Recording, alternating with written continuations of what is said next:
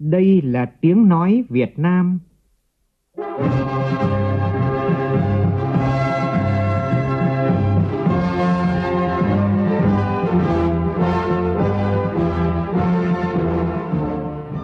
Việt Nam. Là tiếng nói Việt Nam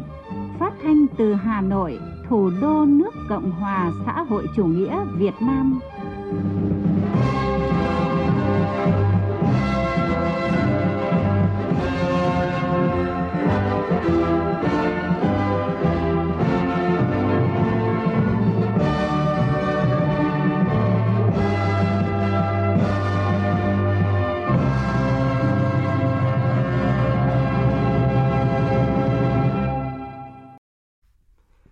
Kính chào quý vị và các bạn. Mời quý vị và các bạn nghe chương trình Thời sự chiều của Đài Tiếng nói Việt Nam với những nội dung chính sau đây.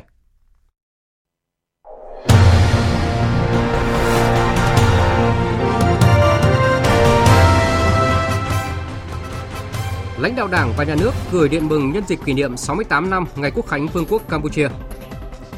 Thảo luận về kết quả thực hiện kế hoạch phát triển kinh tế xã hội năm nay, dự kiến kế hoạch phát triển kinh tế xã hội năm tới. Nhiều đại biểu Quốc hội đề nghị Chính phủ cần sớm đánh giá lại một số quy định tạm thời về việc thích ứng linh hoạt, an toàn, kiểm soát hiệu quả với dịch covid mười chín để có điều chỉnh phù hợp với tình hình mới.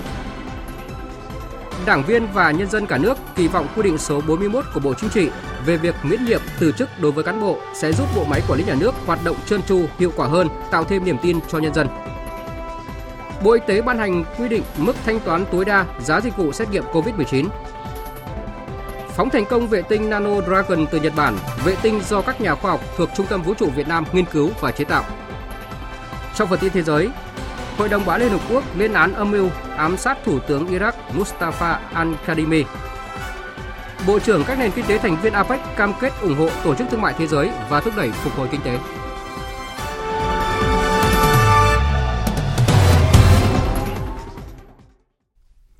Bây giờ là nội dung chi tiết. Thưa quý vị và các bạn, nhân dịp kỷ niệm sáu mươi tám năm Quốc khánh Vương quốc Campuchia mùng chín tháng mười một năm một nghìn chín trăm năm mươi ba, mùng chín tháng mười một năm hai nghìn không trăm hai mươi mốt, hôm nay Ban chấp hành Trung ương Đảng ta đã gửi điện mừng đến Ban Thường vụ Trung ương Đảng Nhân dân Campuchia. Tổng Bí thư Nguyễn Phú Trọng đã gửi lãng hoa chúc mừng tới Quốc vương Norodom Sihamoni và Chủ tịch Đảng Nhân dân Campuchia Hun Sen. Cùng ngày, Chủ tịch nước Nguyễn Xuân Phúc đã gửi thư chúc mừng tới Quốc vương Norodom Sihamoni. Thủ tướng Chính phủ Phạm Minh Chính gửi thư chúc mừng tới Thủ tướng Campuchia Samdech Techo Hun Sen. Chủ tịch Quốc hội Vương Đình Huệ gửi thư chúc mừng tới Chủ tịch Thượng viện Campuchia Samdech Saychum và Chủ tịch Quốc hội Campuchia Samdech Heng Samrin. Trong các điện và thư chúc mừng, Ban chấp hành Trung ương Đảng và lãnh đạo cấp cao nước ta bày tỏ vui mừng về những thành tựu to lớn đáng tự hào mà nhân dân Campuchia anh em đã giành được trong sự nghiệp xây dựng và phát triển Vương quốc Campuchia phồn vinh thịnh vượng. Tin tưởng nhân dân Campuchia sẽ tiếp tục giành được nhiều thành tựu to lớn hơn nữa, sớm kiểm soát thành công dịch covid mười chín, phục hồi và tiếp tục phát triển kinh tế xã hội. Ban chấp hành Trung ương Đảng và lãnh đạo cấp cao nước ta khẳng định trên cơ sở mối quan hệ hợp tác tốt đẹp, hữu nghị truyền thống giữa hai dân tộc, Việt Nam sẽ cùng Campuchia bảo vệ, gìn giữ và vun đắp trong mối quan hệ giữa hai đảng, hai nhà nước và nhân dân hai nước ngày càng đi vào chiều sâu thiết thực, mang lại lợi ích cho nhân dân hai nước vì sự phát triển và ổn định ở mỗi nước, góp phần vào hòa bình, ổn định hợp tác, phát triển ở khu vực và trên thế giới. Nhân dịp này, Bộ trưởng Bộ Ngoại giao Việt Nam Bùi Thanh Sơn cũng đã gửi thư chúc mừng tới Phó Thủ tướng Bộ trưởng Bộ Ngoại giao và Hợp tác Quốc tế Campuchia Prak Sokhonn. Sáng nay, tại trụ sở Chính phủ, Thủ tướng Phạm Minh Chính tiếp Bộ trưởng Ngoại giao Australia Marise Payne nhân dịp sang thăm Việt Nam. Tin của phóng viên Vũ Khuyên. Thủ tướng Phạm Minh Chính chúc mừng những thành tựu chính phủ và nhân dân Australia đã đạt được trong công cuộc phòng chống đại dịch covid mười chín và phục hồi phát triển kinh tế trong thời gian vừa qua. Cảm ơn chính phủ Australia đã cam kết hỗ trợ năm phẩy hai triệu liều vaccine cho Việt Nam, kịp thời hỗ trợ các trang thiết bị y tế và mong phía Australia tiếp tục đồng hành cùng Việt Nam trong phòng chống dịch bệnh và khôi phục phát triển kinh tế xã hội, cũng như nâng cao năng lực y tế ứng phó các dịch bệnh trong tương lai, ứng phó biến đổi khí hậu, đào tạo nguồn nhân lực chất lượng cao. Thủ tướng Phạm Minh Chính đánh giá cao quan hệ hợp tác giữa hai nước đang phát triển hết sức tốt đẹp. Đặc biệt, kim ngạch thương mại hai chiều chín tháng đầu năm vẫn tăng trưởng mạnh, đạt chín phẩy một tỷ đô la, tăng hơn năm mươi phần trăm so với cùng kỳ năm trước, bất chấp những khó khăn do đại dịch. Australia tiếp tục duy trì o đê a ở mức cao cho Việt Nam, đạt bảy mươi tám phẩy chín triệu đô la Australia trong năm tài chính hai nghìn không trăm hai mươi mốt đến hai nghìn không trăm hai mươi hai. Thủ tướng đánh giá cao kết quả Hội nghị Bộ trưởng Ngoại giao lần thứ ba giữa hai nước, cho rằng đây là minh chứng cho sự quyết tâm của cả hai bên thúc đẩy quan hệ đối tác chiến lược. Hai bên nhất trí tiếp tục duy trì thúc đẩy các hoạt động trao đổi đoàn, tiếp xúc cấp cao và các cấp, triển khai các cơ chế hợp tác hiện có theo hình thức linh hoạt, thực hiện hiệu quả chương trình hành động Việt Nam-Australia giai đoạn hai nghìn không trăm hai mươi đến hai nghìn không trăm hai mươi ba và chiến lược tăng cường hợp tác kinh tế Việt Nam-Australia nhằm sớm tăng gấp đôi kim ngạch thương mại hai chiều, đưa hai nước trở thành một trong mười đối tác thương mại hàng đầu của nhau. Hai bên cũng nhất trí thúc đẩy hợp tác để phát huy tối đa các cơ hội trong bối cảnh đại dịch như trong lĩnh vực chuyển đổi số, đổi mới sáng tạo, tái cơ cấu nền kinh tế, tăng trưởng xanh. Thủ tướng Phạm Minh Chính đề nghị phía Australia tiếp tục duy trì viện trợ phát triển chính thức cho Việt Nam và xem xét mở cửa thị trường cho một số sản phẩm nông thủy sản xuất khẩu của Việt Nam, cũng như xem xét triển khai chương trình thị thực nông nghiệp cho lao động Việt Nam, khuyến khích doanh nghiệp hai nước đầu tư kinh doanh. Thủ tướng cảm ơn và đề nghị phía Australia tiếp tục tạo thuận lợi cho cộng đồng người Việt Nam tại Australia được sinh sống, lao động, hòa nhập cộng đồng một cách thuận lợi, gia hạn lưu trú, miễn giảm tiền phạt quá hạn lưu trú cho công dân Việt Nam bị kẹt lại Australia do đại dịch và sớm tiếp nhận lại sinh viên Việt Nam sang học tập nghiên cứu tại Australia, tiếp tục cấp học bổng và khuyến khích tạo điều kiện cho sinh viên Việt Nam. Thủ tướng đề nghị hai nước tiếp tục ủng hộ lẫn nhau giữa ASEAN-Australia trong các vấn đề hòa bình, hợp tác phát triển trong khu vực và trên thế giới, trong đó có lập trường của ASEAN và Việt Nam về vấn đề Biển Đông. Bộ trưởng Marise Payne khẳng định coi Việt Nam là một trong những trọng tâm ưu tiên trong nhiều vấn đề như phát triển cơ sở hạ tầng, nông nghiệp, xóa đói giảm nghèo, ứng phó biến đổi khí hậu, mong muốn nâng tầm quan hệ đối tác chiến lược với Việt Nam trong thời gian tới. Bộ trưởng Ngoại giao Australia nhất trí và ủng hộ các đề nghị của Thủ tướng, nhất là về hợp tác kinh tế, thương mại, đầu tư, giáo dục đào tạo và các vấn đề chung của khu vực, khẳng định Australia đánh giá cao lập trường của Việt Nam về vấn đề Biển Đông, hoàn toàn ủng hộ việc giải quyết hòa bình các tranh chấp quốc tế trên cơ sở tuân thủ các nguyên tắc của luật pháp quốc tế, đặc biệt là Công ước Liên Hợp Quốc về luật biển năm một nghìn chín trăm tám mươi hai. Bộ trưởng Ngoại giao Marise Payne thông báo phía Australia sẽ tiếp tục hỗ trợ thêm hai phẩy sáu triệu liều vaccine, nâng tổng số vaccine hỗ trợ Việt Nam lên hơn bảy phẩy tám triệu liều. Bộ trưởng đánh giá cao việc Việt Nam cam kết phát thải ròng bằng không vào năm hai nghìn không trăm năm mươi. Bộ trưởng cho biết các doanh nghiệp Australia rất quan tâm tới thị trường Việt Nam, mong muốn tận dụng cao nhất các cơ hội mà thị trường đầy tiềm năng của Việt Nam mang lại, khẳng định sẽ mở rộng đầu tư tại Việt Nam trong thời gian tới. Chiều nay, tiếp Bộ trưởng Ngoại giao kiêm Bộ trưởng Phụ nữ Australia Marise Payne, Đại tướng Tô Lâm, Ủy viên Bộ Chính trị, Bộ trưởng Bộ Công an, mong muốn Bộ trưởng Marise Payne cùng các thành viên chính phủ Australia tiếp tục quan tâm chỉ đạo và tạo điều kiện thuận lợi để quan hệ hợp tác giữa Bộ Công an Việt Nam và các cơ quan thực thi pháp luật của Australia ngày càng phát triển hơn nữa trên các lĩnh vực an ninh, cảnh sát, quản lý xuất nhập cảnh, tương trợ tư pháp, nâng cao năng lực phòng chống các loại tội phạm, ma túy, công nghệ cao, mua bán người và đưa người di cư trái phép, tội phạm phi truyền thống, vân vân. Tiếp tục kỳ họp thứ hai Quốc hội khóa mười lăm, hôm nay Quốc hội thảo luận tại hội trường về kết quả thực hiện kế hoạch phát triển kinh tế xã hội năm nay và dự kiến cho năm tới, tình hình thực hiện ngân sách nhà nước năm nay, dự toán và phương án phân bổ ngân sách trung ương năm tới, kế hoạch tài chính ngân sách nhà nước ba năm hai nghìn không trăm hai mươi hai đến hai nghìn không trăm hai mươi tư, yêu cầu về bố trí một nguồn lực tài chính đủ lớn, đủ dài để triển khai kế hoạch phục hồi kinh tế, tạo đột phá trong khai thác tiềm năng, lợi thế để phát triển vượt lên, được nhiều đại biểu Quốc hội bàn thảo kỹ lưỡng. Nhóm phóng viên Đài Tiếng nói Việt Nam phản ánh nội dung này. Các đại biểu Quốc hội đánh giá đại dịch covid mười chín đã gây ảnh hưởng nặng nề đến phát triển kinh tế xã hội đất nước. Tuy nhiên, chúng ta còn nhiều tiềm năng phát triển và có cơ hội để tăng tốc.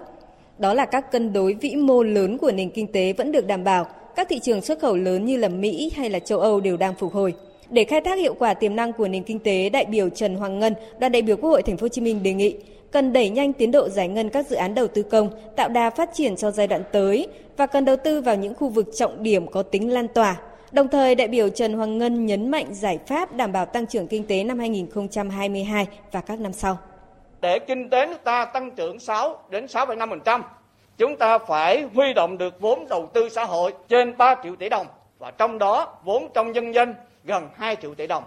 Muốn gì chúng ta phải có gói hỗ trợ lãi suất cho các doanh nghiệp và chúng ta có thể hỗ trợ từ hai đến ba phần trăm cho cái khoản dư nợ từ một triệu đến hai triệu tỷ đồng.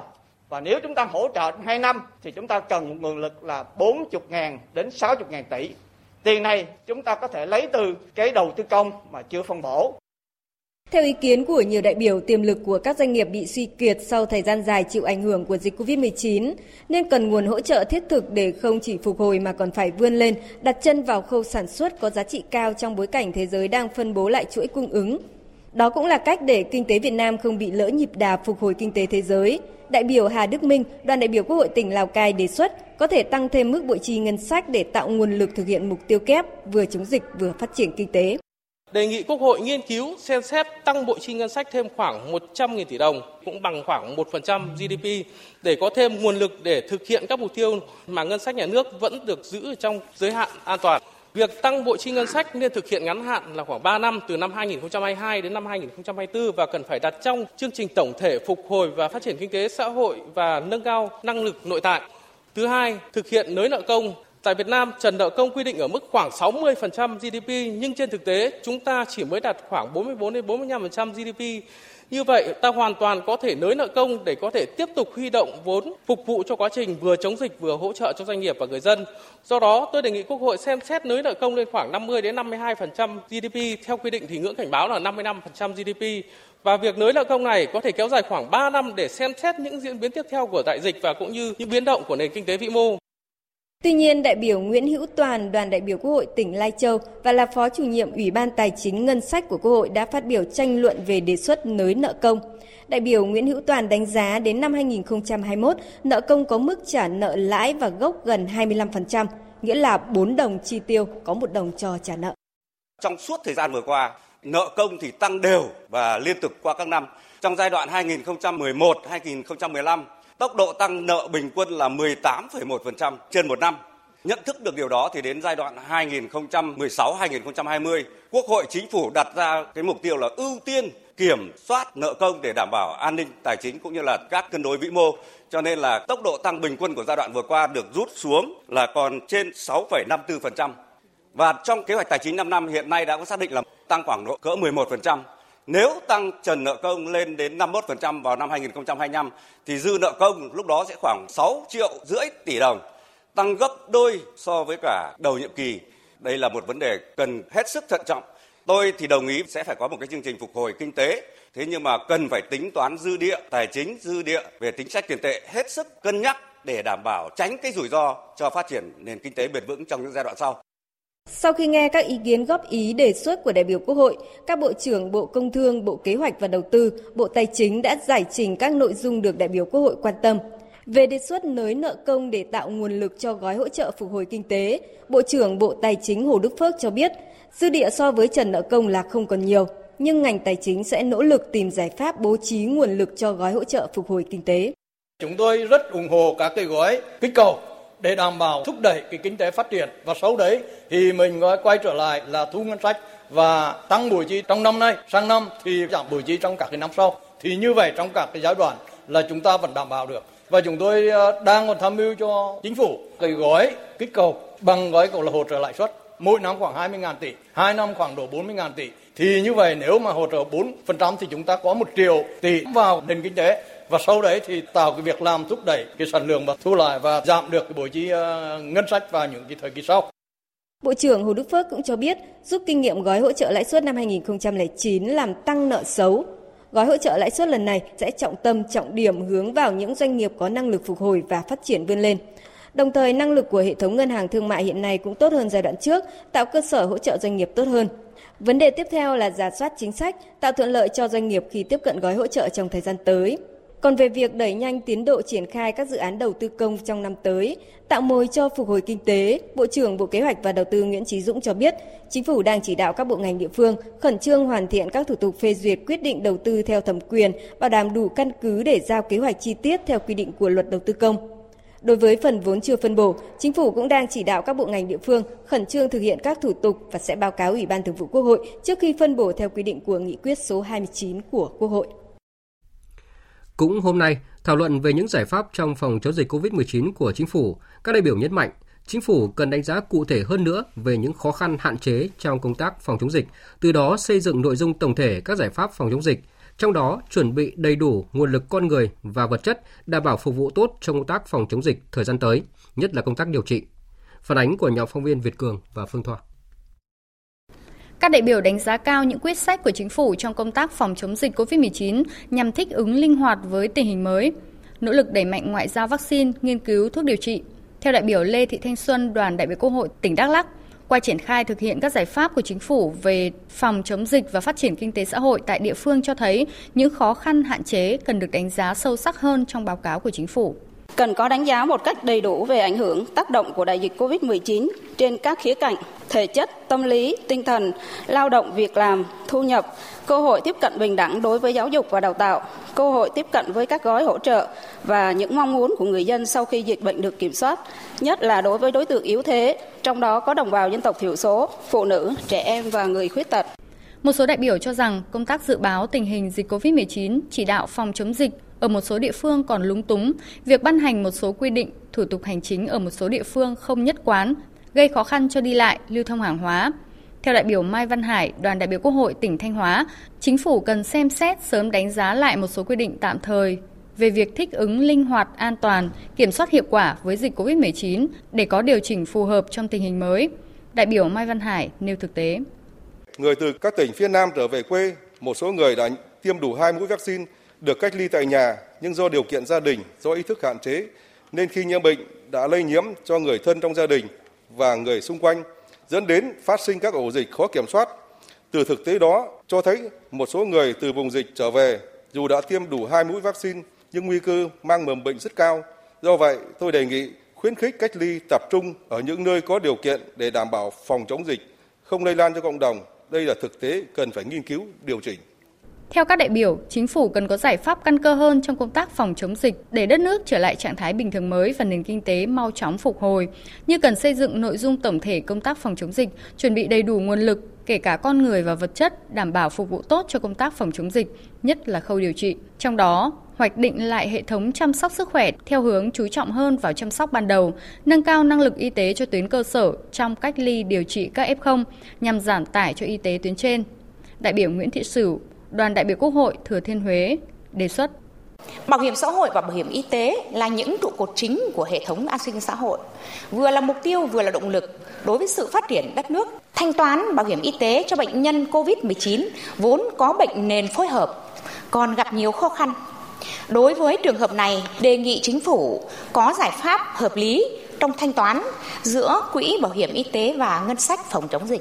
Đề cập nội dung học trực tuyến trong điều kiện dịch covid mười chín, một số đại biểu cho rằng việc dạy và học trực tuyến thời gian qua bộc lộ những hạn chế như chất lượng việc dạy và học chưa được đảm bảo, thiết bị sử dụng dạy và học còn hạn chế. Đề nghị chính phủ có kế hoạch xây dựng các phần mềm quản lý việc dạy học và tổ chức dạy học trực tuyến phù hợp, hiệu quả.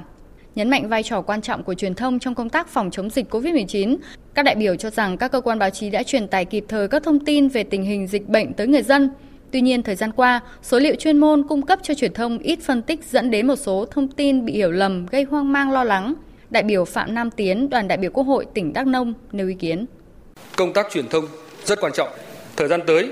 có thể dịch bệnh sẽ tiếp diễn và thậm chí phức tạp hơn. Nếu truyền thông mà không có sự thống nhất giữa bộ ngành, giữa địa phương thì rất khó để ngăn chặn, khống chế dịch bệnh. Cùng với giải pháp thống nhất trong các chính sách, văn bản, biện pháp chống dịch, tôi kiến nghị các bộ ngành địa phương tiếp tục thực hiện nghiêm quy định về phát ngôn, cung cấp thông tin để báo chí đưa tin thống nhất, chính xác, tránh sai sót, đảm bảo cung cấp thông tin theo đúng tinh thần chỉ đạo của Thủ tướng Chính phủ, Ban Chỉ đạo Quốc gia về phòng chống dịch bệnh covid mười chín. Theo chương trình thì sáng mai, Quốc hội chất vấn Bộ trưởng Bộ Y tế về công tác phòng chống dịch covid mười chín thời gian qua và chiến lược phòng chống dịch, chiến lược vaccine trong thời gian tới, bảo đảm nguồn cung và quản lý giá xét nghiệm covid mười chín, thuốc chữa bệnh, trang thiết bị y tế, sinh phẩm xét nghiệm, giải pháp giảm thiểu sự chênh lệch chất lượng dịch vụ khám chữa bệnh giữa các tuyến, các vùng miền và nâng cao năng lực của hệ thống y tế cơ sở, đặc biệt là ở các vùng khó khăn, định hướng đào tạo, sử dụng và chế độ đặc thù cho đội ngũ cán bộ y tế. Thời sự vê o vê, nhanh, tin cậy, hấp dẫn. Mời quý vị và các bạn nghe tiếp chương trình Thời sự chiều nay với các tin quan trọng khác. Sáng nay tại Hà Nội, Học viện Chính trị Quốc gia Hồ Chí Minh phối hợp với Học viện Lục quân tổ chức hội thảo khoa học với chủ đề các tỉnh, thành phố phía Nam với nhiệm vụ bảo vệ nền tảng tư tưởng của Đảng, đấu tranh phản bác các quan điểm sai trái, thù địch trong tình hình mới. Đồng chí Nguyễn Xuân Thắng, Ủy viên Bộ Chính trị, Giám đốc Học viện Chính trị Quốc gia Hồ Chí Minh, Chủ tịch Hội đồng Lý luận Trung ương chủ trì hội nghị. Tin của phóng viên Nguyễn Hằng. Tại hội thảo, các đại biểu đã tập trung thảo luận và làm sáng tỏ về các nội dung chủ yếu như những vấn đề lý luận cơ bản về bảo vệ nền tảng tư tưởng của Đảng, đấu tranh phản bác các quan điểm sai trái, thù địch, làm rõ vai trò quan trọng, thuận lợi, khó khăn của các tỉnh, thành phố nói chung, của Ban Tuyên giáo, các học viện, nhà trường, trường chính trị tỉnh, thành phố phía Nam nói riêng trong thực hiện nghị quyết ba mươi lăm của Bộ Chính trị. Nhiều tham luận đã đề xuất các giải pháp, kiến nghị nâng cao chất lượng, hiệu quả thực hiện nghị quyết số ba mươi lăm trong thời gian tới.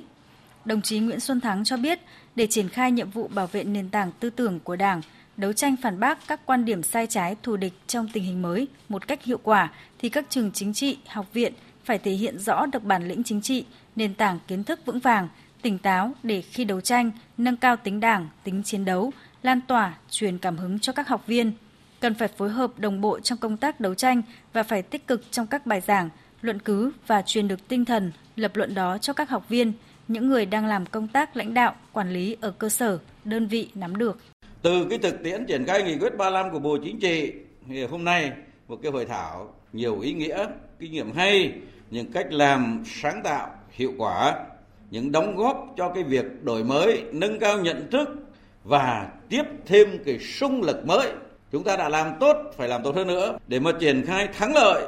cái nghị quyết ba mươi lăm, mà trước hết là các đồng chí gắn với chức năng nhiệm vụ để hoàn thành tốt cái nhiệm vụ chính trị của mình cũng là một cách để mà tham gia vào cái cuộc đấu tranh này. Thưa quý vị và các bạn, Bộ Chính trị vừa ban hành quy định số bốn mươi mốt về miễn nhiệm từ chức đối với cán bộ. Quy định vừa công bố đã nhận được sự đánh giá cao của nhân dân, cán bộ đảng viên và các chuyên gia về xây dựng Đảng, đồng thời nêu rõ đây là một trong những nỗ lực trong xây dựng hệ thống chính trị trong sạch vững mạnh. Ghi nhận của phóng viên Đài Tiếng nói Việt Nam. Đảng viên và nhân dân cả nước đồng tình và đánh giá cao quy định này sẽ giúp làm tăng chất lượng đội ngũ cán bộ, giúp cho bộ máy quản lý nhà nước hoạt động trơn tru, hiệu quả hơn, tạo thêm niềm tin cho nhân dân. Tôi rất tán thành với cái quy định bốn mươi mốt này, nhưng tôi thấy là từ trước đến giờ thì chủ yếu là miễn nhiệm, còn cái làm đơn để xin từ chức thì còn ít lắm. Là tôi muốn rằng là coi như là Bộ Chính trị, Ban Bí thư, Ban Chấp hành Trung ương quán triệt cái quy định bốn mươi mốt này cho từng cán bộ đảng viên làm sao người ta hiểu. Khi người ta thấy cái việc làm của người ta nó sai trái, được cái giao chức năng, nhiệm vụ mà nó không hoàn thành, không tròn, người ta tự nguyện, người ta làm đơn, người ta trừ chức để cho các đồng chí khác đảm nhiệm cái chức vụ đó, để nó không ảnh hưởng, không thiệt hại đến cái kinh tế, đời sống nhân dân thì đảng mình càng mạnh lên, cái uy tín nó càng cao lên. Cái quy định của Bộ Chính trị nó quá hợp lý rồi. Công tác mà về cán bộ chúng ta mà xét cảm thấy không có uy tín, không đủ năng lực để lãnh đạo, để đưa đất nước lên thì chúng ta cũng nên từ chức để dành cho những người người ta có năng lực, có tài, có đức lên để thay thế. Mà nếu giả sử anh làm được nhưng mà trong cái uy tín mà anh không có, không được lòng dân, không được lòng cán bộ thì cũng không được, cho nên cũng nên từ chức để cho xã hội nó đi lên. Theo quan điểm tôi, cái quy định này là tôi thấy hoàn toàn hợp lý. Bản thân tôi rất là đồng tình với quy định của Bộ Chính trị đã đề ra cơ sở để xem xét những cái trường hợp đối với cán bộ mà vi phạm và mất uy tín. Nếu như bị kỷ luật, cảnh cáo, khiển trách, nhưng mà cái việc giảm sút ý chí không thể là đảm nhiệm chức vụ được giao, cơ quan tổ chức cấp trên là đề nghị là miễn nhiệm. Khi mà lấy phiếu hai phần ba số lượng phiếu mà không đạt thì cũng nên cho miễn nhiệm. Còn đối với từ chức thì khoảng năm mươi phần trăm thôi. Đã lấy phiếu mà không đủ uy tín thì cũng nên cho từ chức. Anh đã vi phạm vào những cái điều đảng viên không được làm thì đương nhiên là anh phải từ chức, chứ không đợi nhắc nhở, ảnh hưởng rất lớn đến cái uy tín của đảng, đến cái lòng tin của người dân đối với đảng. Nếu mình loại trừ ra được những cái loại như thế, tức là mình đảm bảo được cái chất lượng của đảng viên, làm uy tín của đảng càng ngày càng được nâng cao lên, làm cho trong sạch nội bộ đảng, làm cho đảng lớn mạnh lên, dân người ta càng tin tưởng vào sự lãnh đạo của đảng. Quy định bốn mươi mốt của Bộ Chính trị nhận được sự đánh giá cao của các chuyên gia về nỗ lực của Đảng ta trong xây dựng Đảng, hệ thống chính quyền trong sạch vững mạnh. Phó giáo sư tiến sĩ Nguyễn Trọng Phúc, nguyên Viện trưởng Viện Lịch sử Đảng nhận định, đây là quy định cần thiết nhằm cập nhật hệ thống các quy định mới của Đảng về công tác cán bộ, làm căn cứ xem xét miễn nhiệm từ chức. Một trong những quy định để xem xét từ chức là cán bộ bị cơ quan có thẩm quyền kết luận suy thoái về tư tưởng chính trị, đạo đức lối sống.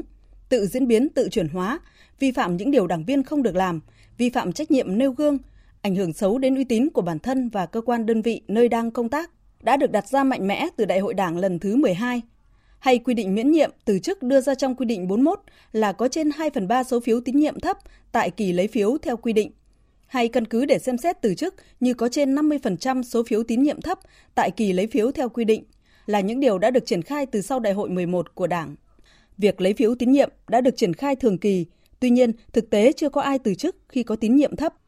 Theo Phó Giáo sư Tiến sĩ Nguyễn Trọng Phúc, những nội dung về đánh giá cán bộ từ Đại hội Đảng mười một đến nay được cập nhật vào quy định bốn mươi mốt của Bộ Chính trị sẽ phát huy hiệu quả trong thực tế, mang tính pháp lý để gắn liền với xử lý xem xét miễn nhiệm và từ chức với những cán bộ không đủ phẩm chất, năng lực. Trước đây ta đã có lấy, lấy phiếu tín nhiệm rất nhiều lần, thế nhưng người tín nhiệm thấp người ta cũng không từ chức. Vì các cái điểm này được quy định cụ thể. Thì tôi tin là nếu quy định cụ thể như thế này thì bản thân người cán bộ cũng phải cố gắng phấn đấu để mà tránh sai phạm, tránh bị kỷ luật. Và đồng thời nó cũng hiện thực hóa được cái chủ trương để những cán bộ không đủ năng lực, không đủ phẩm chất, không đủ trình độ mà thì không nên tiếp tục cái công việc của mình nữa. Các cái vị trí ấy để dành cho các đồng chí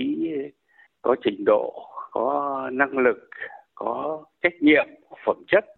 Chỉ trong một thời gian ngắn, cùng với việc ban hành quy định số ba mươi bảy về mười chín điều đảng viên không được làm của Ban Chấp hành Trung ương và quy định số bốn mươi mốt của Bộ Chính trị, cho thấy quyết tâm cao của Đảng ta trong xây dựng chỉnh đốn Đảng, với xây dựng hệ thống chính trị trong sạch vững mạnh, đã được Hội nghị Trung ương bốn khóa mười ba thông qua.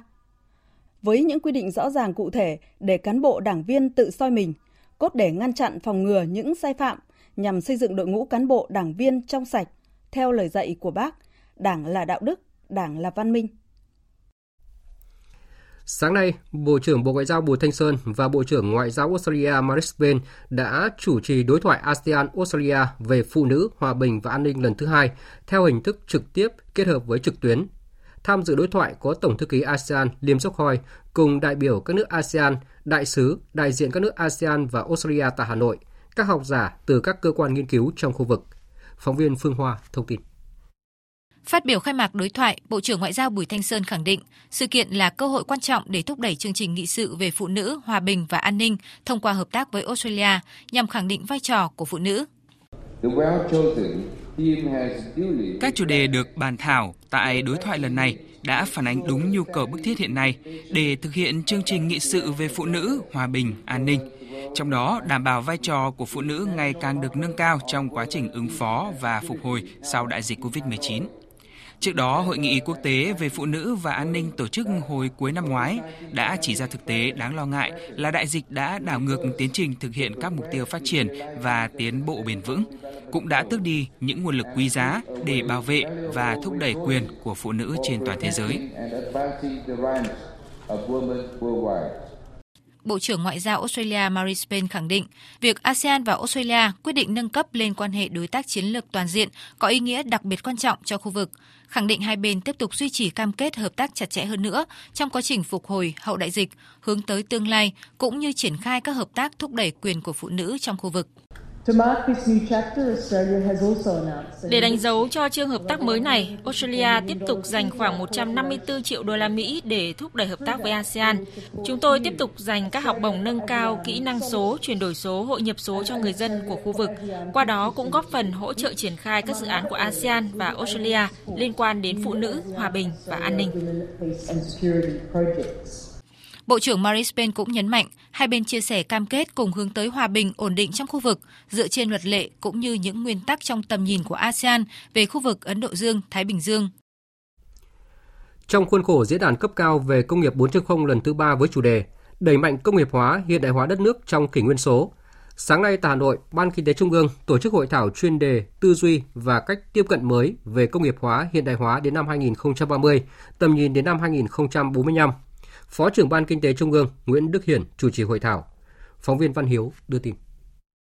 Tham luận tại hội thảo, nhiều ý kiến nhận định, qua hơn ba mươi lăm năm đẩy mạnh công nghiệp hóa, hiện đại hóa đất nước, Việt Nam đã có bước chuyển đổi sâu sắc, từ một quốc gia kém phát triển, thu nhập bình quân đầu người thấp, đến nay Việt Nam đã thuộc nhóm các quốc gia có thu nhập trung bình. Vị thế trên trường quốc tế ngày càng cải thiện và được đánh giá cao. Quy mô trình độ nền kinh tế được nâng lên, cơ cấu kinh tế ngành và nội ngành chuyển biến tích cực theo hướng công nghiệp hóa, hiện đại hóa.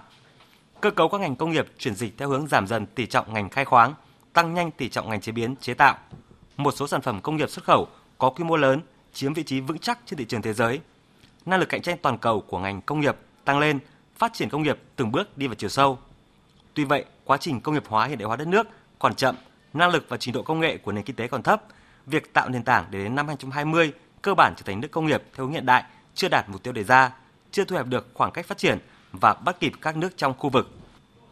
Phó trưởng Ban Kinh tế Trung ương Nguyễn Đức Hiển cho rằng vấn đề đặt ra là Việt Nam cần nhận diện được bối cảnh và các xu thế lớn của công nghiệp hóa, hiện đại hóa trong thời đại ngày nay để có những tư duy và tiếp cận mới về công nghiệp hóa, hiện đại hóa. Trong đó có một số vấn đề lớn đặt ra như việc phục hồi kinh tế sau đại dịch, yêu cầu bảo đảm độc lập tự chủ trong phát triển kinh tế,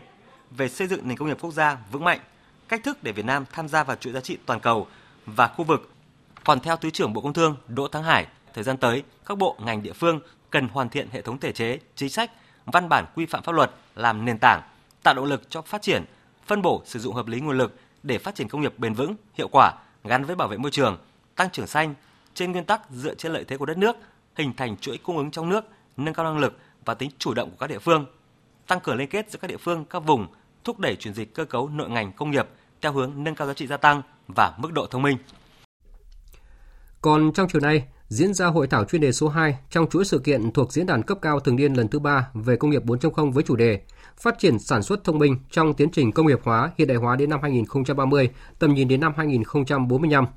Tại phiên thảo luận, các diễn giả đã trao đổi những vấn đề về sản xuất thông minh trên thế giới, chia sẻ kinh nghiệm giữa các tổ chức doanh nghiệp Việt Nam về ứng dụng công nghệ số trong sản xuất thông minh, những kinh nghiệm trong việc thiết lập mô hình sản xuất và chuyển đổi số trong doanh nghiệp, khai thác công nghệ số trong tối ưu hóa vận hành nền sản xuất, xây dựng nhà máy thông minh trên nền tảng cũ, số hóa chuỗi cung ứng nhằm nâng cao hiệu quả sản xuất, vân vân.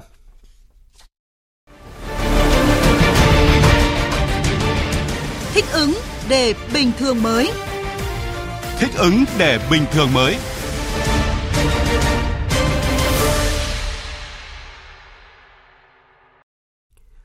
Bộ Y tế vừa ban hành thông tư hướng dẫn giá dịch vụ xét nghiệm SARS-xê o vê hai. Theo đó, thông tư quy định mức thanh toán tối đa cho dịch vụ xét nghiệm mà cơ sở y tế được thu và thanh toán. Trường hợp chi phí thực hiện xét nghiệm cao hơn tổng mức được thanh toán, thì cơ sở y tế được quyết toán phần chênh lệch thiếu và nguồn kinh phí giao tự chủ và nguồn kinh phí hợp pháp khác của đơn vị. Đối với việc xét nghiệm bằng pê xê rờ thì gộp mẫu để đẩy nhanh tiến độ xét nghiệm cũng như tiết kiệm chi phí thì chia theo số mẫu gộp. Quy định này áp dụng cho người tự chi trả dịch vụ xét nghiệm thanh toán, bảo hiểm y tế và các trường hợp được ngân sách nhà nước chi trả, không áp dụng đối với trường hợp lấy mẫu thực hiện xét nghiệm tại cộng đồng do ngân sách nhà nước chi trả. Việc ban hành thông tư quy định giá dịch vụ xét nghiệm SARS-xê o vê hai cùng với việc Bộ Y tế đang hoàn thiện và trình Chính phủ dự thảo nghị định về quản lý trang thiết bị y tế sẽ giúp điều chỉnh, quản lý tốt hơn về giá test xét nghiệm và giá xét nghiệm SARS-xê o vê hai, giúp tiết kiệm hơn cho cơ sở y tế cũng như người dân, đồng thời vẫn kiểm soát được chất lượng sinh phẩm xét nghiệm. Chiều nay, tại Viện Vệ sinh Dịch tế Trung ương, Bộ Y tế đã tiếp nhận hơn một nghìn chín trăm tủ lạnh bảo quản vaccine, năm triệu bơm kim tiêm và năm mươi nghìn hộp an toàn trong khuôn khổ dự án do chính phủ Australia phối hợp với UNICEF hỗ trợ cho chiến dịch tiêm phòng vaccine covid mười chín tại Việt Nam. Cùng với việc hỗ trợ trang thiết bị dây chuyền, lạnh và vật tư tiêm chủng, hỗ trợ tập huấn nâng cao năng lực cho nhân viên y tế, chính phủ Australia cam kết hỗ trợ Việt Nam tổng cộng năm phẩy hai triệu liều vaccine covid mười chín. Trước tình hình dịch bệnh diễn biến phức tạp trong mấy ngày qua, một số tỉnh, thành phố trong khu vực đồng bằng sông Cửu Long đã nâng cấp độ phòng chống dịch bệnh cao hơn, đồng thời đề ra các biện pháp xử lý cán bộ, đảng viên không gương mẫu trong công tác phòng chống dịch bệnh. Nhóm phóng viên Đài Tiếng nói Việt Nam phản ánh. Ủy ban Nhân dân thành phố Cần Thơ vừa có công văn đánh giá lại cấp độ dịch bệnh trong toàn thành phố. Theo đó, Cần Thơ đã nâng từ cấp độ hai lên cấp độ ba, áp dụng từ ngày mười một tháng mười một. Trong đó có bốn quận ở cấp ba và năm quận huyện ở cấp hai. Cấp xã có mười sáu đơn vị cấp một, bốn mươi lăm đơn vị cấp hai, mười bốn đơn vị cấp ba và tám đơn vị cấp bốn. Theo Sở Chỉ huy Phòng chống dịch covid mười chín Cần Thơ, phải nâng cấp độ dịch vì số ca mắc mỗi ngày ghi nhận hơn hai trăm, có ngày hơn bốn trăm ca. Tại tỉnh Vĩnh Long, mấy ngày gần đây, dịch bệnh trên địa bàn tiếp tục diễn biến xấu. Trung bình mỗi ngày, Vĩnh Long phát hiện khoảng một trăm ca mắc. Chỉ tính riêng tối qua, tỉnh ghi nhận một trăm mười sáu ca mắc. Phần lớn các ca mắc được ghi nhận trong cộng đồng và tại các bệnh viện. Các ca bệnh phần lớn được ghi nhận tại thành phố Vĩnh Long. Ông Nguyễn Thanh Hà, Phó Chủ tịch Ủy ban Nhân dân thành phố Vĩnh Long cho biết. Khi mà người dân ra đường, chúng ta cũng có nên là xác định một cái cung đường đi từ trước, chứ không tránh cái tình trạng chúng ta đi lung tung. Công tác giám sát với nhau, khi mà phát hiện những cái có những cái đối tượng, những cái người mà ở phương xa tới trong thời gian gần nhất đó, thì chúng ta nên điện thoại hoặc là lên báo cho những cơ quan y tế gần nhất hoặc chính quyền để làm sao phối hợp khai báo hoặc là là test cho nó đảm bảo. Để triển khai công tác phòng chống dịch bệnh, tỉnh Vĩnh Long đã kích hoạt trở lại bệnh viện Dã Chiến số năm ở xã Hòa Phú, huyện Long Hồ. Các quán ăn không được phục vụ tại chỗ. Với tỉnh Trà Vinh, mặc dù hiện được đánh giá tình trạng dịch tổng thể ở cấp độ hai, cấp nguy cơ trung bình, trong đó có một huyện ở cấp độ ba, cấp nguy cơ cao, bốn xã ở cấp độ bốn, cấp nguy cơ rất cao. Bác sĩ La Quốc Trung, trưởng khoa cấp cứu Bệnh viện Đa khoa tỉnh Trà Vinh khẳng định. Vaccine hiện tại bây giờ có phải là một cái thần dược để mà chống Covid hay không? Thì mình xin thưa là không phải. Vaccine chỉ là một trong những cái vũ khí chiến lược giúp mình bảo vệ trước virus SARS-xê o vê hai. Tại vaccine hiện tại bây giờ cái loại mà tốt nhất thì cũng khả năng bảo vệ khoảng chín mươi phần trăm thôi, thì vẫn có khả năng mình mắc bệnh. Thì như vậy để bảo vệ thì là vaccine cộng với năm ca. Chuyển sang các nội dung đáng chú ý khác. Tại cuộc họp trực tuyến ứng phó mưa lũ tại khu vực miền Trung do Văn phòng Thường trực Ban Chỉ đạo Quốc gia về phòng chống thiên tai tổ chức hôm nay tại Hà Nội, Phó trưởng Ban Chỉ đạo Quốc gia về phòng chống thiên tai ông Trần Quang Hoài yêu cầu đảm bảo an toàn tính mạng người dân, các địa phương chủ động lên phương án sẵn sàng sơ tán người dân. Phóng viên Minh Long thông tin. Thống kê cho thấy tại các tỉnh từ Thừa Thiên Huế đến Khánh Hòa đã có hai trăm chín mươi sáu trong tổng số năm trăm lẻ bốn hồ chứa thủy lợi đã đầy nước. Hiện nay đang có ít nhất mười bảy hồ thủy điện đang điều tiết qua tràn. Cảnh báo từ ngày mười lăm tháng mười một, mưa lớn ở khu vực từ Thừa Thiên Huế đến Khánh Hòa tiếp tục diễn biến phức tạp và có khả năng kéo dài. Nguy cơ xảy ra lũ quét, sạt lở đất tại khu vực vùng núi và ngập úng cục bộ tại các vùng trũng thấp ven sông. Ông Hoàng Phúc Lâm, Phó Giám đốc Trung tâm Dự báo Khí tượng Thủy văn Quốc gia lưu ý. Mưa sẽ không hết ngay, mưa vài tiếng sau lại có gián đoạn mưa. Triển khai công tác ứng phó cũng như là vận hành điều tiết hay là điều chỉnh các cái biện pháp ứng phó và khắc phục, nên là cái này là cái cái mà hết sức lưu ý. Còn cái lũ quét sạt đất thì chúng tôi sẽ thường xuyên uh, cập nhật các cái lượng mưa tức thời cũng như các cái dự báo ngắn thì chúng tôi sẽ có các cảnh báo cụ thể hơn. Tuy nhiên thì thời điểm này có thể nói là cái lũ quét sạt đất thì nó vẫn tương đối là nguy hiểm. Theo thống kê có khá nhiều các cái hộ dân trong cái khu vực nguy cơ lũ quét, nên là địa phương hết sức lưu ý vấn đề này. Theo báo cáo chưa đầy đủ, sẽ có hơn hai trăm năm mươi tám nghìn người phải sơ tán khi lũ trên các sông lên trên báo động ba. Ngoài ra, hơn một trăm mười nghìn người tại các khu vực có nguy cơ cao xảy ra lũ quét, sạt lở đất cũng được đưa vào phương án để sẵn sàng sơ tán trong trường hợp khẩn cấp. Không chủ quan với mưa lũ, ông Trần Quang Hoài, Phó trưởng Ban Ban Chỉ đạo Quốc gia về phòng chống thiên tai yêu cầu các địa phương chủ động ứng phó cao nhất trên tinh thần không chủ quan nhằm hạn chế thấp nhất thiệt hại do mưa lũ trong một tuần tới. Vừa qua, một số địa phương đã để xảy ra chết người, hoặc là có những tình huống tập trung rất đông người bắt cá ở sau những cái hồ thủy điện, thủy lợi chúng ta xả lũ, đảm bảo an toàn trong giao thông. Xin đề nghị là ngay sau cuộc họp này các đồng chí phải triển khai ngay đối với lực lượng quân đội, công an và lực lượng giao thông và tuần tra canh gác, hướng dẫn ở các cái khu vực vị trí giao thông ngập sâu qua những hầm tràn và kể cả những cái khu vực mà chưa sạt lở nhưng mà mưa lũ lớn có nguy cơ cắm biển và hướng dẫn giao thông và tuần tra canh gác ở trong khu vực này, và chúng ta có những vùng phải hỗ trợ giao thông trong quá trình mà bị ngập úng. Từ hôm qua đến hôm nay, tại tỉnh Quảng Ngãi có mưa to với lượng mưa trung bình khoảng ba trăm sáu mươi mi-li-mét. Nhiều nơi ở miền núi mưa rất lớn khiến mực nước trên các sông lên nhanh, gây ngập lụt, chia cắt cục bộ tại nhiều vùng trũng thấp. Dự báo đợt mưa lũ này sẽ còn kéo dài lượng mưa lớn diện rộng. Các địa phương ở tỉnh Quảng Ngãi đã chủ động lên phương án ứng phó với mưa bão. Phản ánh của nhóm phóng viên Đài Tiếng nói Việt Nam thường trú tại miền Trung. Từ trưa qua tại huyện Ba Tơ có mưa lớn cục bộ gây chia cắt nhiều tuyến giao thông trong huyện, cô lập hoàn toàn xã Ba Lế. Ông Phạm Xuân Vinh, Chủ tịch Ủy ban Nhân dân huyện Ba Tơ tỉnh Quảng Ngãi cho biết địa phương đang huy động nhân lực chốt chặn tại các điểm sạt lở, cảnh báo không cho người và phương tiện qua lại. Trên địa bàn xã Ba Điền nó nó riêng và huyện Ba Tơ nói chung lượng mưa rất là lớn. Cái tuyến đường từ tỉnh lộ sáu hai bốn, đê tê sáu hai bốn vào trung tâm xã Ba Điền đến giờ phút này gần như là bị cô lập hoàn toàn. Và giao thông thì không đi được, chỉ có người đi bộ thì đi tạm thôi. Ủy ban nhân dân huyện đã chỉ đạo trước mắt là rào chắn và cấm biển báo để cho toàn bộ nhân dân không có đi qua cái tuyến đường này để đảm bảo an toàn về tính mạng và tài sản của nhân dân. Mưa lớn trên địa bàn tỉnh Quảng Ngãi từ hôm qua đến hôm nay làm lũ trên các sông Trà Bồng, Trà Khúc và sông Trà Câu tiếp tục dâng lên. Các công trình hồ chứa thủy lợi, thủy điện ở tỉnh Quảng Ngãi đạt trung bình khoảng bảy mươi phần trăm dung tích chứa. Chủ động ứng phó với đợt mưa lớn, Ban Chỉ huy phòng chống thiên tai và tìm kiếm cứu nạn tỉnh Quảng Ngãi đã ban hành công điện đề nghị các địa phương, đơn vị liên quan tổ chức triển khai các biện pháp ứng phó thời tiết nguy hiểm trên biển và mưa lũ gây sạt lở đất, cấm tất cả các tàu thuyền ra biển hoạt động. Tỉnh Quảng Ngãi đã chủ động ba kịch bản ứng phó với mưa lớn,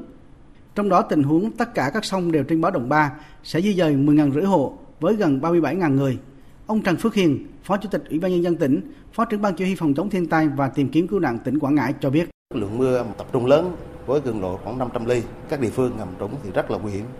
đặc biệt là huyện miền núi là nguy cơ sạt lở rất là cao. Hiện nay thì theo báo cáo của lãnh đạo các địa phương, nhất là các huyện miền núi, là các cái huyện mà vùng trũng đã chủ động ứng phó. Đối với vùng trũng thì tổ chức phương án di dời, phương án di dời vẫn là tập trung để đảm bảo công tác là phòng chống dịch Covid cũng như là vấn đề an toàn di dời cho người dân. Phương án quan trọng nhất vẫn là san ghép những cái nhà kiên cố, những nhà đảm bảo an toàn. Kèm theo đó là lương thực, thực phẩm, y tế để đảm bảo phòng chống dịch. Tiếp theo là một số thông tin về thời tiết.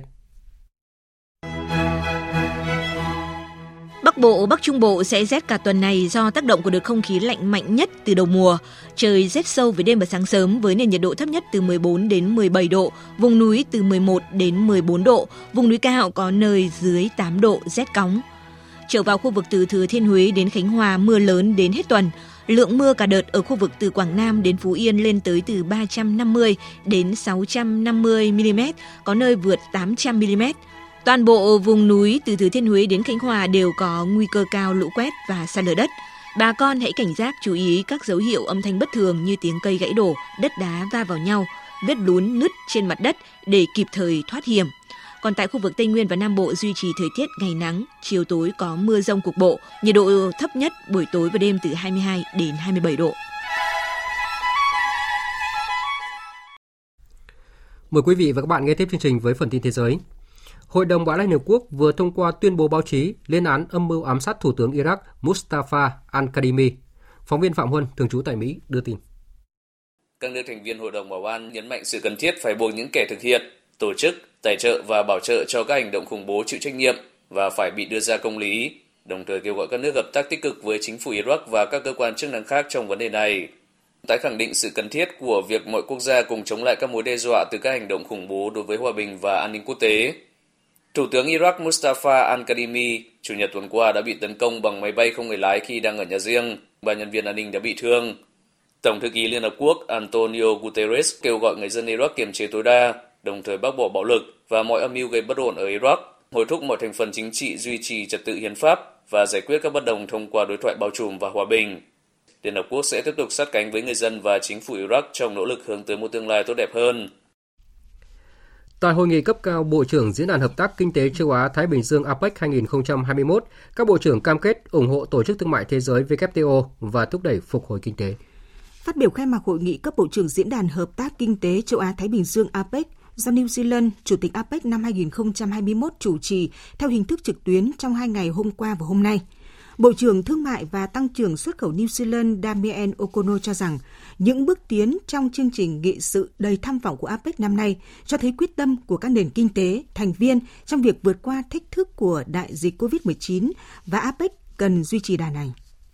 Theo ông O'Connor, hội nghị cấp bộ trưởng a pếc sẽ mang lại cơ hội quan trọng nhằm tạo đà và tìm kiếm đồng thuận trước khi diễn ra hội nghị bộ trưởng vê kép tê o lần thứ mười hai.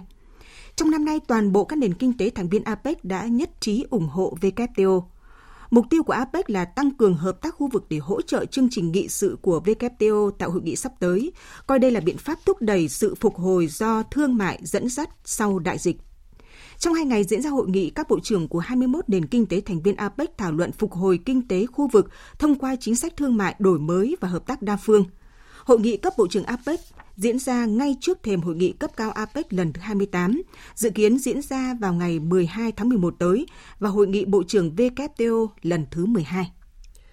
Tại Anh, hội nghị lần thứ hai mươi sáu các bên tham gia Công ước Khung của Liên Hợp Quốc về biến đổi khí hậu, gọi tắt là cóp hai mươi sáu, đang bước vào giai đoạn nước rút. Sau những mục tiêu tham vọng của các quốc gia đưa ra trong tuần đầu tiên của cuộc họp, những người họp cuối cùng tập trung vào các vấn đề gai góc, bao gồm đóng góp tài chính để hỗ trợ các quốc gia đang phát triển, cũng như thiết lập thị trường carbon toàn cầu. Biên tập viên Phạm Hà thông tin. Các nước phát triển cho biết đến năm hai không hai ba có thể đạt được mục tiêu hỗ trợ hơn một trăm tỷ đô la Mỹ một năm cho các nước nghèo hơn trong cuộc chiến chống biến đổi khí hậu, tức là muộn hơn ba năm so với cam kết ban đầu. Tuy nhiên, các nhà đàm phán đang muốn thiết lập một khung cam kết tài chính mới sau năm hai không hai lăm.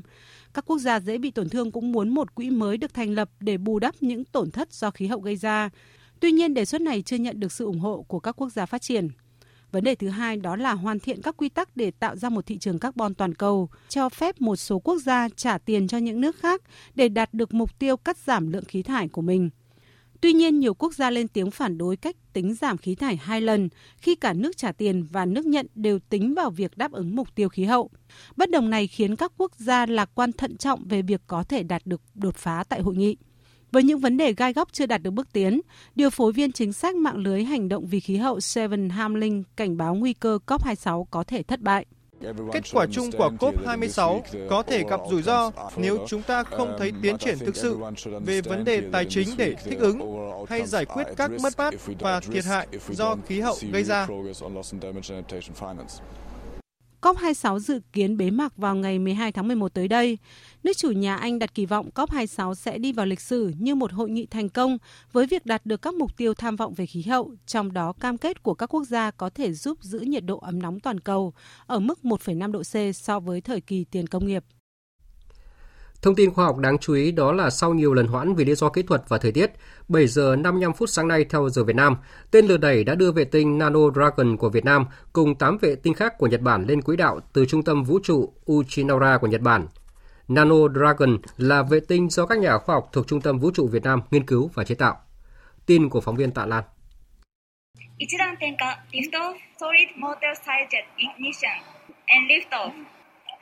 Đúng chín giờ theo giờ Nhật Bản, tức bảy giờ năm mươi lăm phút theo giờ Việt Nam, từ trung tâm vũ trụ Uchinoura của Nhật Bản, tên lửa đẩy Epsilon số năm đã rời bệ phóng, đưa vệ tinh Nano Dragon của Việt Nam cùng tám vệ tinh khác của Nhật Bản lên quỹ đạo trong chương trình trình diễn công nghệ vệ tinh sáng tạo hai của cơ quan hàng không vũ trụ Nhật Bản. Nano Dragon là vệ tinh dạng cúp sát nano nặng khoảng bốn ki lô gam và là sản phẩm của đề tài nghiên cứu, thiết kế, chế tạo, phóng và vận hành thử nghiệm vệ tinh siêu nhỏ cỡ nano thuộc chương trình khoa học và công nghệ cấp quốc gia về công nghệ vũ trụ giai đoạn hai nghìn không trăm mười sáu đến hai nghìn không trăm hai mươi. Toàn bộ quá trình nghiên cứu, thiết kế, tích hợp thử nghiệm chức năng vệ tinh hoàn toàn được thực hiện tại Việt Nam bởi các cán bộ kỹ sư nghiên cứu của Trung tâm Vũ trụ Việt Nam thuộc Viện Hàn lâm Khoa học và Công nghệ Việt Nam. Tiến sĩ Lê Xuân Huy, Phó Tổng Giám đốc Trung tâm Vũ trụ Việt Nam cho biết. À, tự mình phát triển được khoảng bốn cụm. Thì chúng tôi phát triển từ mức linh kiện đi lên, tức là toàn toàn chúng tôi tự thiết kế, tự uh, phát triển qua nhiều giai đoạn thì chúng tôi đã làm được một số các cái cái, cái thiết bị bên trong vệ tinh. Còn một số các thiết bị khác thì mình có thể phối hợp cùng với một công ty của Nhật Bản để phát triển. Thứ ba là chúng tôi gửi vệ tinh sang Nhật để thử nghiệm tất cả các cái tính năng cũng như thử nghiệm các cái môi trường của nó. Sau khi được phóng lên, vệ tinh Nano Dragon của Việt Nam sẽ hoạt động ở quỹ đạo đồng bộ mặt trời ở khoảng độ cao năm trăm sáu mươi ki lô mét.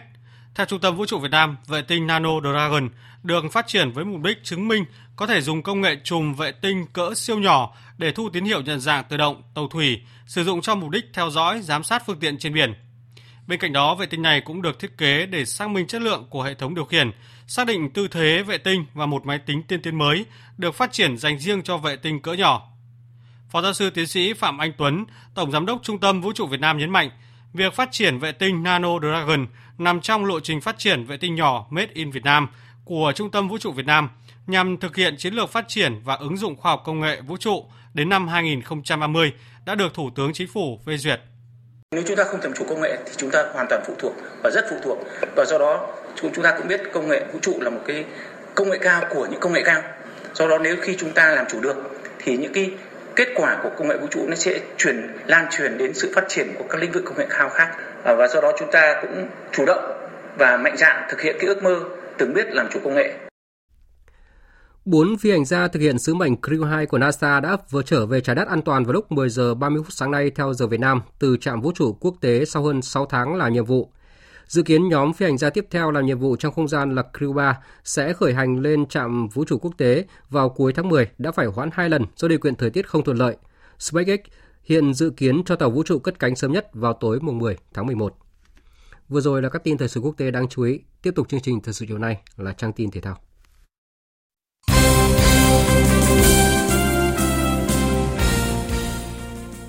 Thưa quý vị và các bạn, để chuẩn bị cho trận đấu gặp Nhật Bản vào tối mười một tháng mười một tới, tối nay đội tuyển Việt Nam có buổi tập trên sân Mỹ Đình, còn tuyển Nhật Bản tiếp tục tập tại hàng đẫy và đội khách sẽ tập làm quen với sân Mỹ Đình vào tối mai mùng mười tháng mười một. Sáng nay mùng chín tháng mười một, đoàn kiểm tra của Bộ Văn hóa, Thể thao và Du lịch cùng Liên đoàn bóng đá Việt Nam đã đi kiểm tra sân Mỹ Đình. Theo đó, các hạng mục đã hoàn thiện việc sửa chữa và nâng cấp, đủ tiêu chuẩn để tổ chức hai trận đấu giữa Nhật Bản và Ả Rập Xê Út vào ngày mười một và mười sáu tháng mười một tới đây. Ông Trần Đức Phấn, Phó Tổng cục trưởng phụ trách Tổng cục Thể dục Thể thao cho biết. Cho đến ngày hôm nay thì cái công tác chuẩn bị đối với hai trận đấu bóng đá về cơ bản là hoàn thành các nhiệm vụ của mình. Tổng cục Thể dục Thể thao dưới sự chỉ đạo của lãnh đạo bộ thì sẽ tiếp tục rà soát cho đến ngày mười một. Sáng ngày mười một thì sẽ set up lại toàn bộ những vấn đề liên quan còn hạn chế thiếu sót trong cái buổi kiểm tra ngày hôm nay. Trong khi đó, chuyến bay chở các cầu thủ đội tuyển Nhật Bản đang chơi bóng ở châu Âu gặp sự cố và không thể sang Việt Nam đúng như dự định. Theo kế hoạch, họ tập trung ở Hà Lan rồi cùng bay sang Việt Nam vào sáng nay. Tuy nhiên, chuyến bay do Hiệp hội bóng đá Nhật Bản sắp xếp bị trì hoãn khoảng mười hai tiếng, nên nhóm cầu thủ này chỉ có thể đến Việt Nam khoảng hai mươi hai giờ tối nay. Do vậy, họ sẽ mất một buổi tập với các đồng đội và chỉ còn duy nhất một tiếng làm quen sân Mỹ Đình vào tối mai. Cùng thời điểm này, các đội bóng trong nước cũng đang từng bước chuẩn bị cho mùa giải hai nghìn không trăm hai mươi hai. Mới nhất, câu lạc bộ Sài Gòn đã ký hợp đồng với thủ môn Nguyễn Hoài Anh từ Than Quảng Ninh với bản hợp đồng có thời hạn một năm. Trước Nguyễn Hoài Anh, Sài Gòn đã chiêu mộ các hậu vệ Nguyễn Quốc Long từ câu lạc bộ Hà Nội, Trần Gia Nam từ An Giang và tiền đạo Hoàng Minh Tuấn từ Nam Định. Trong khi đó, câu lạc bộ Hải Phòng vẫn duy trì tập luyện trên sân Lạch Tray. Với tiềm lực hiện tại, Hải Phòng chỉ đạt mục tiêu trụ hạng tại V-League hai nghìn không trăm hai mươi hai, huấn luyện viên Chu Đình Nghiêm chia sẻ. Câu lạc bộ Hải Phòng đang muốn làm mới, nhưng để mà đầu tư hoặc kỳ vọng ngay thì nó chưa chắc nó để một cái sự thành công cùng với cái sự đầu tư. Thì Hải Phòng thì các bạn biết rằng bây giờ đang thử việc rất nhiều cầu thủ trẻ. Đấy cũng là một cái điểm yếu vì tất cả là cầu thủ mới đến mà để tìm một tiếng nói chung và lối chơi thì cần một thời gian. Mục tiêu đội bóng Hải Phòng chỉ năm hai không hai hai chỉ là đạt mục tiêu trụ hạng và xây dựng lối chơi. Sáng nay, tiền đạo Nguyễn Công Phượng đã trình làng bộ sản phẩm giày và áo gắn thương hiệu C P mười. Vika C P mười Collection gồm giày bóng đá và áo bóng đá là những sản phẩm được công ty trách nhiệm hữu hạn thương mại và sản xuất thể thao Hoàng Phong Vika nghiên cứu kỹ lưỡng, phù hợp cho sân chơi bóng đá phong trào và hứa hẹn mang tới những trải nghiệm chuyên nghiệp cho người dùng. Công Phượng chia sẻ, Vika là đơn vị đã có kinh nghiệm, đồng thời có năng lực trong việc phát triển và phân phối sản phẩm. Điều đó sẽ giúp mang lại cho người dùng những trải nghiệm chất lượng khi lựa chọn Vika C P mười và đó chính là lý do để Công Phượng và Vika quyết định đồng hành cùng với nhau. Phượng mong rằng giày và áo bóng đá Vika C P mười sẽ trở thành những sản phẩm được người chơi bóng đá phong trào tin tưởng lựa chọn. Chiều mai mùng mười tháng mười một, tại sân Trung tâm Đào tạo bóng đá trẻ Việt Nam sẽ diễn ra trận chung kết và tranh hạng ba Cúp bóng đá nữ quốc gia hai nghìn không trăm hai mươi mốt. Trận chung kết sẽ là cuộc so tài giữa Hà Nội một Watabe và Thành phố Hồ Chí Minh một, còn Than khoáng sản Việt Nam đá trận tranh hạng ba với Phong Phú Hà Nam. Hiện Hà Nội Watabe sở hữu dàn cầu thủ chất lượng và cũng vừa bổ nhiệm chuyên gia giàu kinh nghiệm người Hàn Quốc Jong Song Joon làm huấn luyện viên trưởng. Do ảnh hưởng của dịch bệnh nên việc tập luyện của đội bóng này gặp nhiều khó khăn trong những ngày qua. Tiền đạo Phạm Hải Yến cho biết. Hầu như là vận động viên đều là tự tập trong phòng và tự rèn luyện thôi. Thì khi mà chuyên gia người Hàn Quốc sang với bọn em thì bọn em cũng bắt đầu dần dần hòa nhập với cả huấn luyện viên. Và huấn luyện viên cũng tạo cho bọn em cái trạng thái rất là tích cực khi tham gia tập luyện cũng như là thi đấu. Mới đây, Liên đoàn Thống kê và Lịch sử bóng đá thế giới đã công bố danh sách hai mươi tư ứng cử viên cho giải thưởng huấn luyện viên cấp câu lạc bộ xuất sắc nhất năm hai nghìn không trăm hai mươi mốt. Đáng chú ý, dù cùng câu lạc bộ Manchester United trải qua mùa giải hai nghìn không trăm hai mươi - hai mươi mốt trắng tay, nhưng huấn luyện viên Solskjaer vẫn có tên trong danh sách đề cử. Trong số hai mươi ba ứng viên còn lại của danh sách đề cử có những tên tuổi nổi bật như Thomas Tuchel của Chelsea, Pep Guardiola của Man City, Mauricio Pochettino của Paris Saint-Germain, Zinedine Zidane, Real Madrid, Unai Emery, Villarreal, Hansi Flick của Bayern Munich. Theo nhận định của giới chuyên môn, huấn luyện viên Thomas Tuchel đang là ứng viên sáng giá nhất cho danh hiệu huấn luyện viên cấp câu lạc bộ xuất sắc nhất năm hai không hai mốt khi giúp Chelsea lên ngôi tại Champions League. Dự báo thời tiết. Trung tâm Dự báo Khí tượng Thủy văn Quốc gia cho biết, từ chiều nay đến ngày mười bốn tháng mười một, ở Trung Bộ tiếp tục có mưa vừa, mưa to, có nơi mưa rất to. Và lưu ý khả năng lũ quét, sạt lở đất tại khu vực vùng núi và ngập úng cục bộ tại các vùng trũng thấp ven sông. Và từ ngày mười lăm tháng mười một, mưa lớn ở khu vực từ Thừa Thiên Huế đến Khánh Hòa còn diễn biến phức tạp và có khả năng kéo dài. Và sau đây sẽ là phần dự báo chi tiết các khu vực đêm nay và ngày mai. Phía Tây Bắc Bộ nhiều mây, có mưa vài nơi, trưa chiều giảm mây trời nắng, gió nhẹ, trời rét, có nơi rét đậm, nhiệt độ từ mười bốn đến hai mươi tư độ, có nơi dưới mười bốn độ. Phía Đông Bắc Bộ và Thanh Hóa có mây, đêm không mưa, ngày nắng, trời rét, vùng núi có nơi rét đậm, nhiệt độ từ mười bốn đến hai mươi tư độ, vùng núi từ mười một đến mười bốn độ, vùng núi cao có nơi dưới tám độ. Khu vực từ Nghệ An đến Thừa Thiên Huế có mưa vài nơi, riêng Thừa Thiên Huế có mưa vừa, mưa to, có nơi mưa rất to và dông, phía Bắc trời rét, phía Bắc nhiệt độ từ mười lăm đến hai mươi tư độ, phía Nam từ mười tám đến hai mươi tư độ. Khu vực từ Đà Nẵng đến Bình Thuận nhiều mây, có mưa vừa, mưa to, có nơi mưa rất to và dông, riêng Ninh Thuận, Bình Thuận có mưa rào và dông, cục bộ có mưa vừa, mưa to, phía Bắc nhiệt độ từ hai mươi mốt đến hai mươi bảy độ, phía Nam từ hai mươi ba đến ba mươi mốt độ. Tây Nguyên nhiều mây, có mưa rào và rải rác có dông, cục bộ có mưa vừa, mưa to, nhiệt độ từ mười chín đến ba mươi mốt độ. Nam Bộ có mưa rào và dông vài nơi, riêng chiều và tối cục bộ có mưa vừa, mưa to, nhiệt độ từ hai mươi tư đến ba mươi ba độ. Khu vực Hà Nội có mây, đêm không mưa, ngày nắng, trời rét, nhiệt độ từ mười lăm đến hai mươi lăm độ. Tiếp theo là dự báo thời tiết biển, vịnh Bắc Bộ có mưa vài nơi, tầm nhìn xa trên mười ki lô mét, gió Đông Bắc cấp năm. Vùng biển từ Quảng Trị đến Quảng Ngãi, từ Bình Thuận đến Cà Mau có mưa rào và dông rải rác, tầm nhìn xa trên mười ki lô mét, giảm xuống từ bốn đến mười ki lô mét trong mưa, gió Đông Bắc cấp năm có lúc cấp sáu, giật cấp bảy, biển động. Vùng biển từ Bình Định đến Ninh Thuận có mưa rào và dông rải rác, tầm nhìn xa trên mười ki lô mét, giảm xuống từ bốn đến mười ki lô mét trong mưa, gió Đông Bắc cấp bốn, cấp năm. Vùng biển từ Cà Mau đến Kiên Giang và Vịnh Thái Lan có mưa rào rải rác và có nơi có dông, tầm nhìn xa trên mười ki lô mét, giảm xuống từ bốn đến mười ki lô mét trong mưa, gió Đông đến Đông Bắc cấp ba, cấp bốn.